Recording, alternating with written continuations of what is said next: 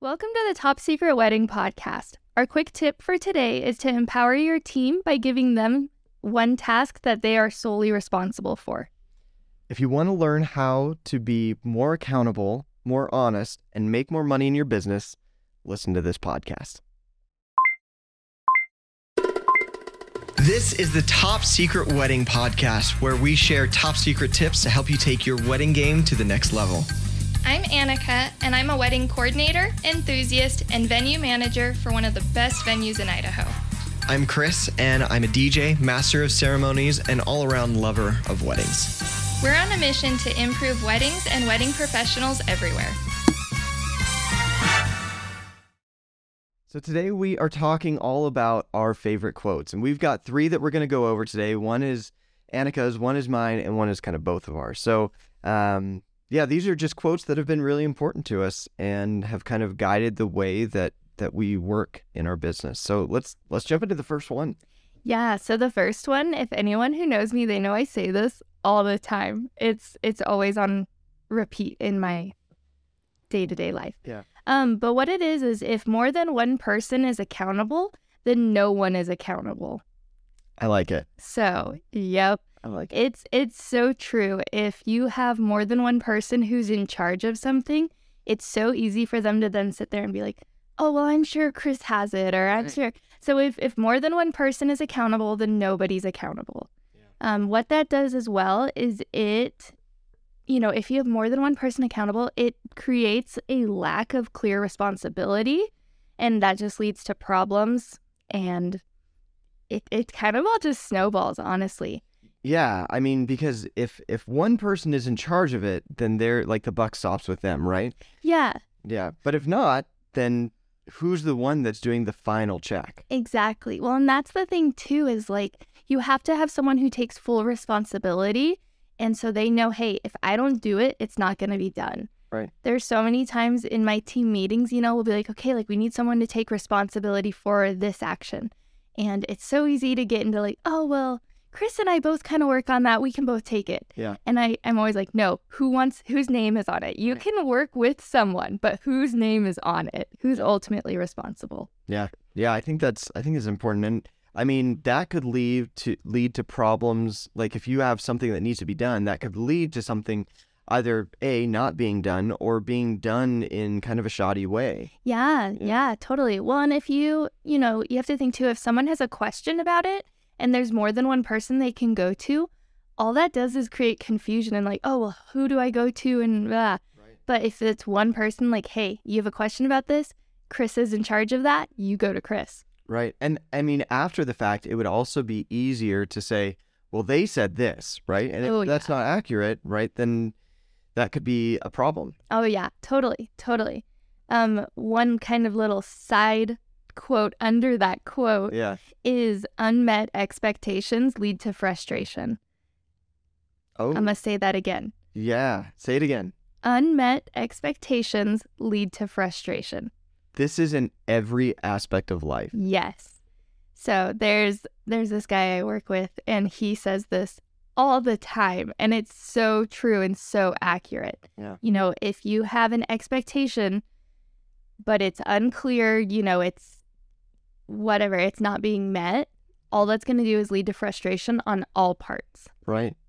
That and so I think by extension of that, um, it's important to set clear expectations. Exactly. Um, so, for example, if I'm going to take my wife out on a date and Mm-hmm. it's going to be a casual, just weekly date, Mm-hmm. and she's expecting it, and I forgot about our anniversary, and she's expecting it to be for our anniversary, right. it could be a good normal date, but it would be horrible in her mind because Exactly. Yeah. Yeah. So you have to have those expectations clear and understood on both parties. Yeah. And if not, then it's just going to be unmet and lead to frustration. and I think with our with our clients, um, that's on us to set those expectations. Yes. I think that's the thing is your client is looking to you as the professional. And so they're looking to you to set those expectations because they don't they don't know what to expect. They don't know what needs to be set, you know. And I think also, you know, people will sometimes they have expectations that are unrealistic. Mhm. Um, I maybe I shouldn't say that one, But the, I remember you telling me about a client that wanted something very specific that was like Mhm. against the laws of physics at the Yes. right. yes. You probably know what I'm referring to. Yes. So, um, like it just could not be done at the venue Yeah. in a safe way or in on Earth, and Mm-hmm. um, it's important to uh, for us to say that's that's not something that we can do. However, maybe we can do this. Yes, instead. exactly. Well, I think that's the thing. There's another instance that came to my mind where, you know, again, it's very simple, but again, I'm all about a paper trail. You know, you Yeah. can think you set something up, but if you just told them over the phone, like, oh, yeah, well, this will be the expectation, and there's nothing to refer to, Yeah. like, you, you have to have a paper trail. But there was a miscommunication about the expectation of setup. You know, Okay. bridal party wanted it done so that when they arrived at 8 a.m., everything was done. How we work is our staff starts at 8 a.m. and they'll be done within an Gotcha. hour. Okay. So, again, a very clear, like, hey, I might have said it, I might have forgot, who knows. But that expectation was not clear and it was not met on the client's behalf. So, it led to frustration. Right. And likewise, it led to frustration on my part because I was like, well, I thought this was clear. And yeah, so again, just unmet expectations lead to frustration. When in the end, in that instance, it was going to be fine. Exactly. It was going to be fine. Yeah. yeah. I did a wedding last year, and the normal wedding venue coordinator was not there. Um, she's fantastic, and her team is really, really good. Yeah. um, the uh, they had somebody else that was there in place of them that didn't normally work at that venue, and uh, the family. I think they had somebody that did some wedding planning and stuff, and they were things were not getting done on the time schedule that the, the family wanted. Mm-hmm. I knew, and the venue people knew because they were doing decor and all that. They knew that it was going to be fine because their team Yeah. comes in at a certain time to get it done in time with plenty of time beforehand, but it wasn't on the time for time schedule that the family wanted. So, um, because there were so many people that thought they were the leader, that thought that they were accountable for that situation, Yeah. it, it didn't. They had poor a poor outcome because the family thought they were in charge and the venue thought they were in charge and the Yeah. planner thought so all of if if it was clearly stated beforehand this is who's in charge of this Uh it huh. would have been better so Yeah. I mean, that kind of ties into both the expectations and if more than one's accountable, Right, nobody exactly. is. Yeah. Yeah. So, uh, i think the other thing is um, it can lead to a lack of motivation as well because if uh, if i'm in charge of it and i do it i'm like excited about it you know Mm-hmm. yeah. Yeah. and I'm excited to, to make it happen. But if there are two people that are given the same job, Mm-hmm. hmm Well, and it's so easy to be like, oh, well, I'm so excited about this, but I'm working on this task with Chris and I don't want to overstep Chris. What does he want to do? And it's Yeah. just, yeah, it's so, yeah, it gets It- so muddy. in the fast. recording industry, um, I don't know if they still do it, but for a long time, it was a common practice to give two recording engineers the same project Oh, Okay. and have them both edit it and get a final product and then present it at the end. Mm-hmm. yeah. And normally they weren't told about it. They weren't they weren't told like you're both going to be working on the same project. Oh, yeah, yeah. Um, but every once in a while they would find out and they were like, why am I even doing this? Why am I working? Mm. Um, I mean, the goal in the end was to get the best final product and maybe it Right. was engineer A or engineer B. Um, but if they both found out, then they're both going to be like, well, the other guy's going to do a better job. Why should I try? Right, Or exactly. I guess it could lead to competition too. So that could be, I don't know. So Yeah. yeah. Well, that's it. That's a good quote. I like that quote. It's good. If more than one person is accountable, then Yeah. no one is accountable. Yep. That's good. My quote uh, when I was in, I think I was in eighth grade, and we were in, I think it was like a government class. Um, and we had this magician come in to the government class, This is the government. and um, I had in my head, I envisioned like a guy coming in in a clown suit Uh huh. Yeah. and this guy came in and he was this big tall black dude super cool right Yeah, Uh-huh. he was dressed so professionally and he was exactly opposite what I was envisioning this guy would be. Yes. He was so professional and he had a couple of quotes. And the first quote is never be dishonest in business and don't do business with anyone who is dishonest. I love that. It always stuck with me because Yeah.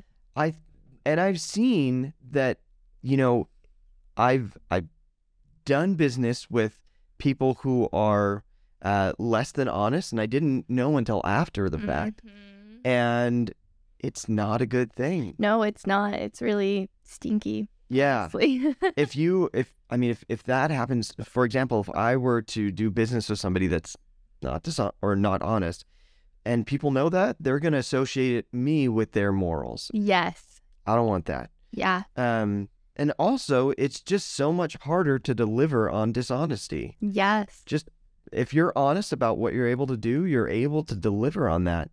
Uh, and I think it's honestly, it's it's easier to do. Yeah. It's much easier to do because if you're if you're honest about what you're able to do, then you're you're going to be able to do it. Right. Well, and if you're honest about it, that's instantly going to implement a level of trust that dishonesty doesn't get you. That's so true. So, That is very true. Yeah. So I mean, pretty simple. yeah. Don't pretty be simple, dishonest. but Don't Yeah. don't do business. The other quote that he said is always wear a suit to a business meeting. Always wear a suit. always wear a suit. And I was like, even to, he's like, always. Always. Okay. And I mean, how is that ever going to treat you? How is that ever going to put you in a bad position? It's so true. Yeah. Dress profes- professionally, Yeah. people are going to view you professionally. Yeah. Well, and I think, you know, if you dress professionally, no matter what type of meeting, you know, Yeah. business meetings, but, you know, it just, it gives you that level of respect and everybody looks at you and they're like, oh, they're Right. here for business. like, He's wearing a tie. She's wearing a skirt. Like yeah. they yeah. they mean business. Yeah. Yep. So, uh, so that's my quote. Um, which I honestly never say. It's funny. You're like people who know me say this all the time. No, I Oh, say this all the dude. time. I never ever say this. I just, I just do it. Literally, I But- can't even remember whose quote this actually is, but like I always say, if more than one person's accountable, nobody is. And then Britain always says unmet expectations, and everyone's like Britain's quote, Annika's quote. I love it. They're good quotes. Yeah. So Um, the third one I think is probably something that most people in our business have heard. yeah, Clients who pay less always expect more. yes, yes, yes, yes. Uh, I I was trying to think about this Mm-hmm. about why this is true, why this actually happens, and I think there's a few reasons for it. I think one, people who pay less are typically, and this is true of me too, they're typically looking for deals, Yeah. so they're looking to get more for less from the Yes. start, right? Yes. um, they're looking to spend less money but still get the same product. Mm-hmm. And so um, I think that leads to kind of the second reason is that they don't understand the value of something. And so they have no problem asking for ma- more value because they don't understand the Yeah. value of the original thing, Yep. right? Yep. Totally. Um, so they could ask for a DJ, but then they want me to set up their tent as well because they don't Ah. understand the, the value of what I bring. yeah. So, um, and also, if you're not valuing yourself by setting the proper price, then why should you expect your clients to value you? Yeah. No, it's so true. It's so true. Yeah.